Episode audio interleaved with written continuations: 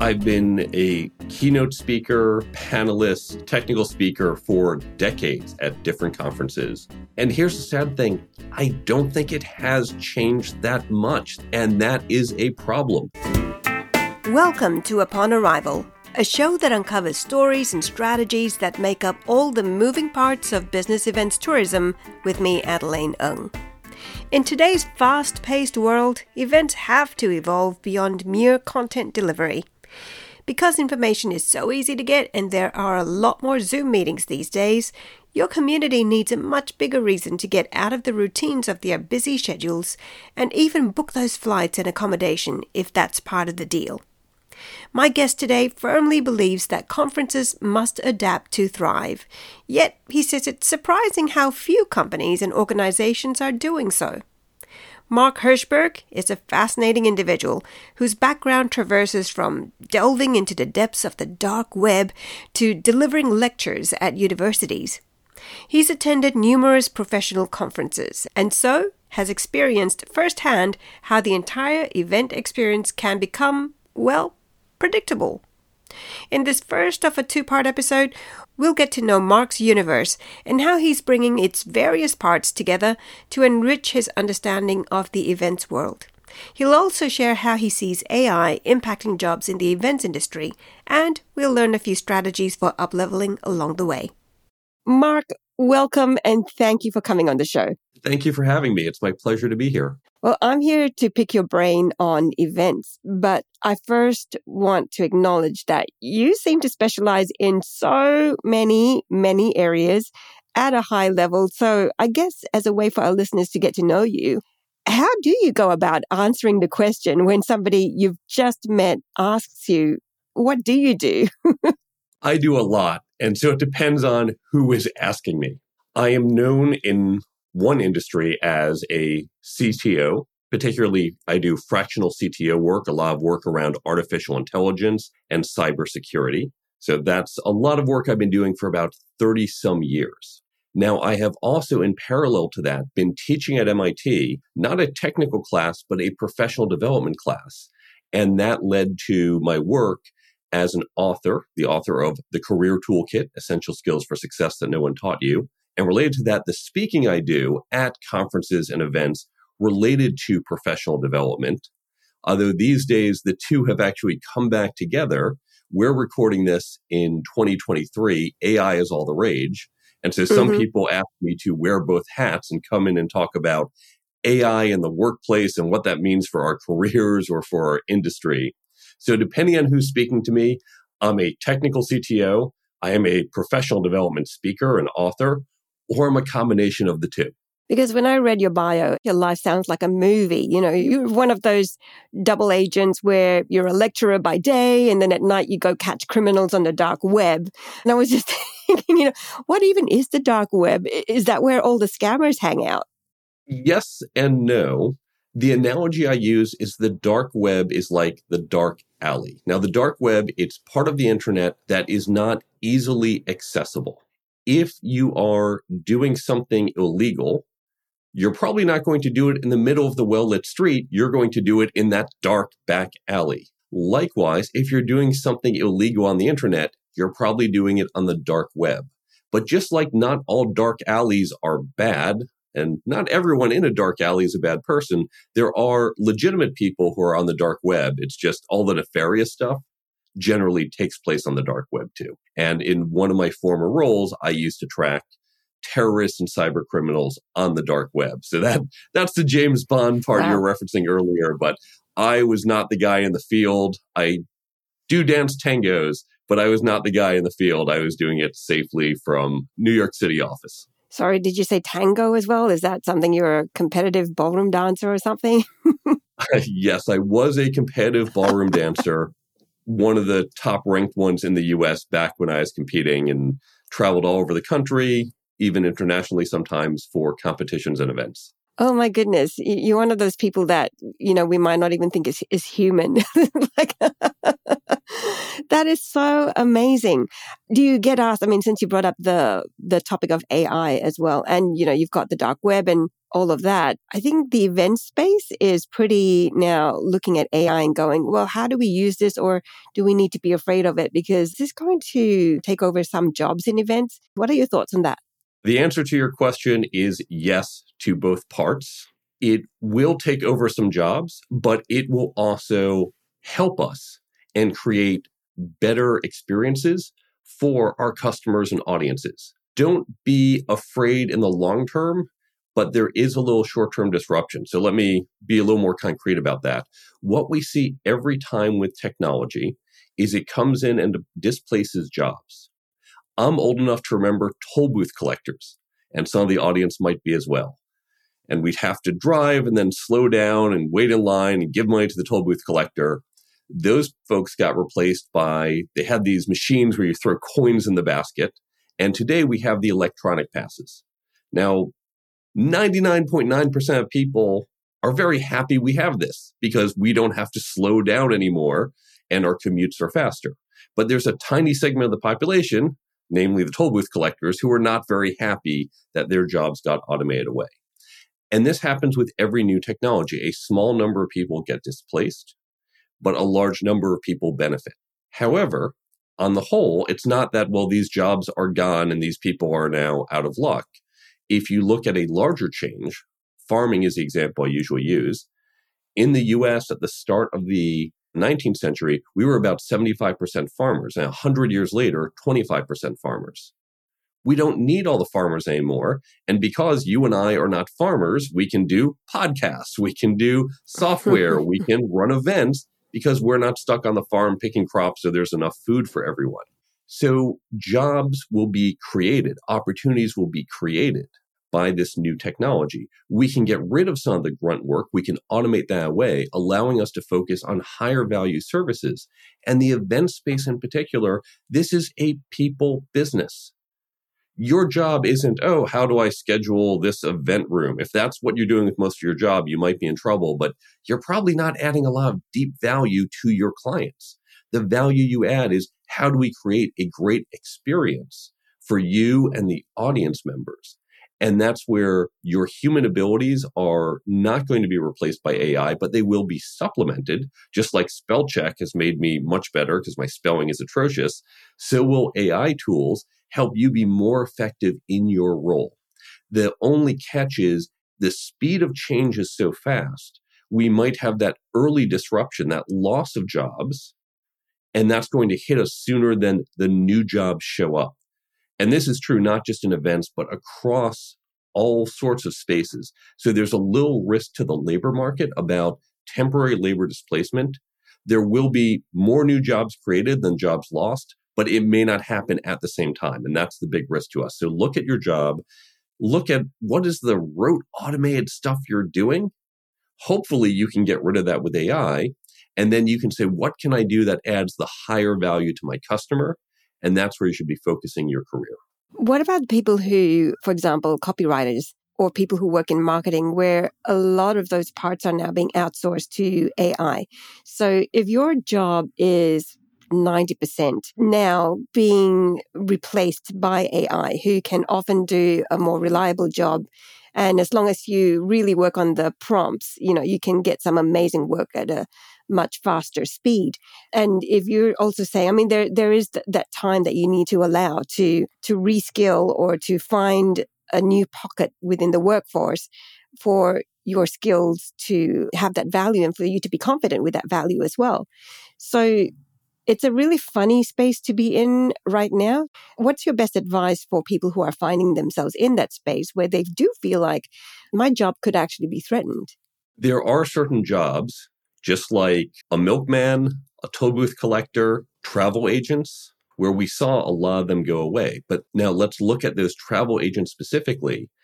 Again, I'm old enough to remember when I wanted to book a flight, we would call a few airlines and ask where your prices. We'd do this all by phone, or you call the travel agent who can do it for you. Thank God I don't have to do that anymore. I can go to the computer and it's just, I can get the information faster, more efficiently than having to call someone else.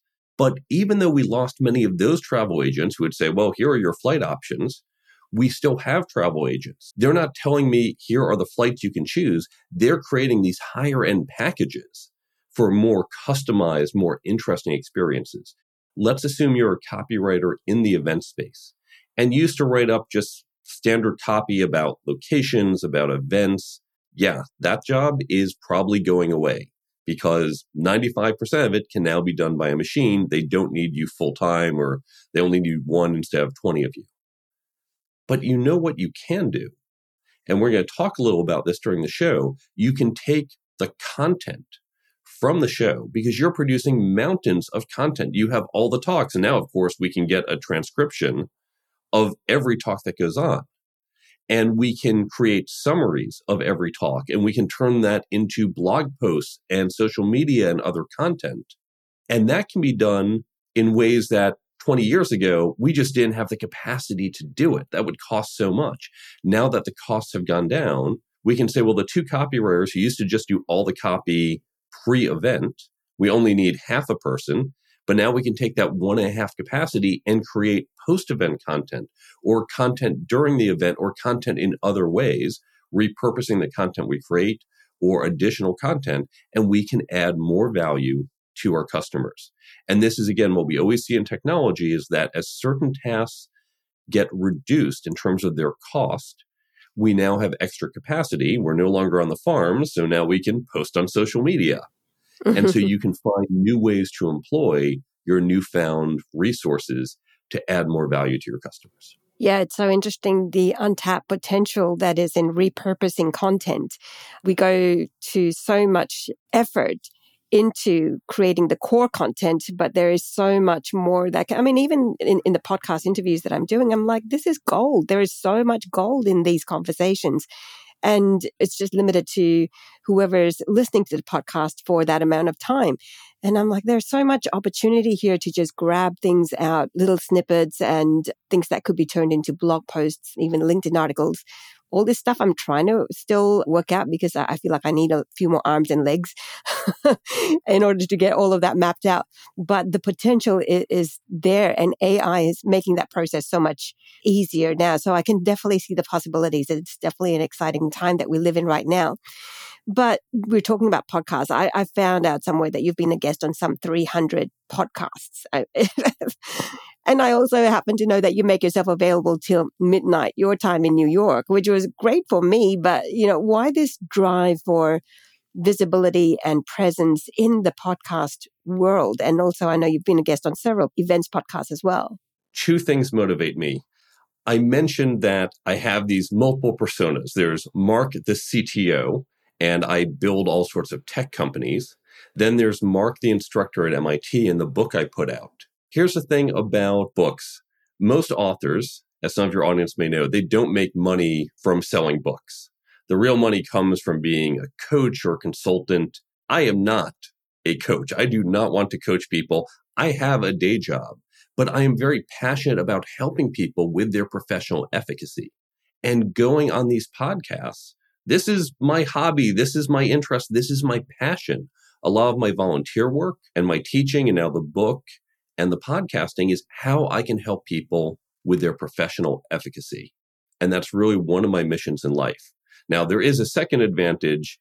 I am a professional speaker. Even though I don't do coaching, I do do speaking. And so I do get brought in either to companies or to conferences and events. And certainly going on the podcast, it gets the word out about me. It provides some social proof and people can listen to me and hear does this guy sound like a competent speaker? Is he someone I think can help educate our audience? So I do have some benefit that way, but I'd say really that first motivation, the helping people with their professional efficacy, that's what drives me more than anything else. And the reason why you haven't launched a podcast yourself? That's a very interesting question. If you look at the business models, if I was a coach, if, for example, my goal was to sell people a $5,000 coaching package, a podcast makes sense because you buy the book, say, okay, $20 the book. Yeah, this sounds interesting. Let me start listening to the guy. It's free. And after hearing someone multiple times, you start to build up the trust. You say, yeah, he's, he's pretty good. And then after I've had you hear me a bunch of times, you say, okay, now I'm ready to write the big check. but I have nothing to sell. I'm not trying to sell you that $5,000 package. I'm trying to get the word out. Here's content. Yes, my book has some nominal cost. Everything else I have, I give away for free. There are articles on the website for free. There's a number of free resources. Here's how you can implement career development programs for free at your company. It's not, oh, here's some lead gen. Here's how I can sell it to you. I don't even ask for your email. I also created the Brain Bump app, which I give away for free. So all this content I give away for free. So building my own audience where people, oh, I want to listen to Mark. I want to hear what he has to say. That's great. Subscribe, read the articles, follow the blog. But I'm not doing it to build you up for a conversion, which is what a lot of content marketing does, which is what a lot of podcasting and blogs do. I just have nothing to sell. it's uh, interesting because I talk to a lot of fellow podcasters and we're all doing it for different reasons. And a lot of people also come across this thing called pod fade, which is when you launch maybe three or four episodes and then your podcast kind of dies out because you realize this is actually work. and it's also because you know, we haven't mapped out some of those pieces that you've just talked about, which is, you know, how does this tie back in to my overall goals? How does this serve the destination I'm trying to reach with what I'm trying to create? It's excellent that you've actually spelled those things out and just to make us think in this world where there is so much overwhelm and so many moving pieces, what are the things that are going to serve me most? So um, I appreciate that. But let's get back to the conversation about events. This is an industry that has gone through a lot of change, especially through the pandemic. Actually, take us through the changes as you've seen it over the last decade or so because you have been writing about this topic. You have had a very keen eye on the development of this industry. Uh, how have you seen it evolve? I've been a keynote speaker, a panelist, a technical speaker for decades at different conferences. And here's the sad thing I don't think it has changed that much. That's the unfortunate part. Even post COVID, yes, now virtual is common. That never used to be. And we do have hybrid events, but really it has not changed much. And that is a problem. And that's one of the things we need to talk about on the show is it does need to change because what has changed over the past 20 some years is the cost of accessing information. When I think back to the 90s, when I started my career, I got some trade journals. And when I say journals, I mean physical magazines that would get mailed to me every month. There were a couple early email lists, maybe a few websites, but really it was that trade journal where I got information. And you went to the conference because this is where you could hear big ideas. You could hear top people in your industry. You could learn new things. The cost of that knowledge transfer, the cost of that learning is now zero because I can listen to people on podcasts and I can read their writings and watch their videos. And anything I can get from your conference, I can probably get elsewhere on the web cheaper, faster.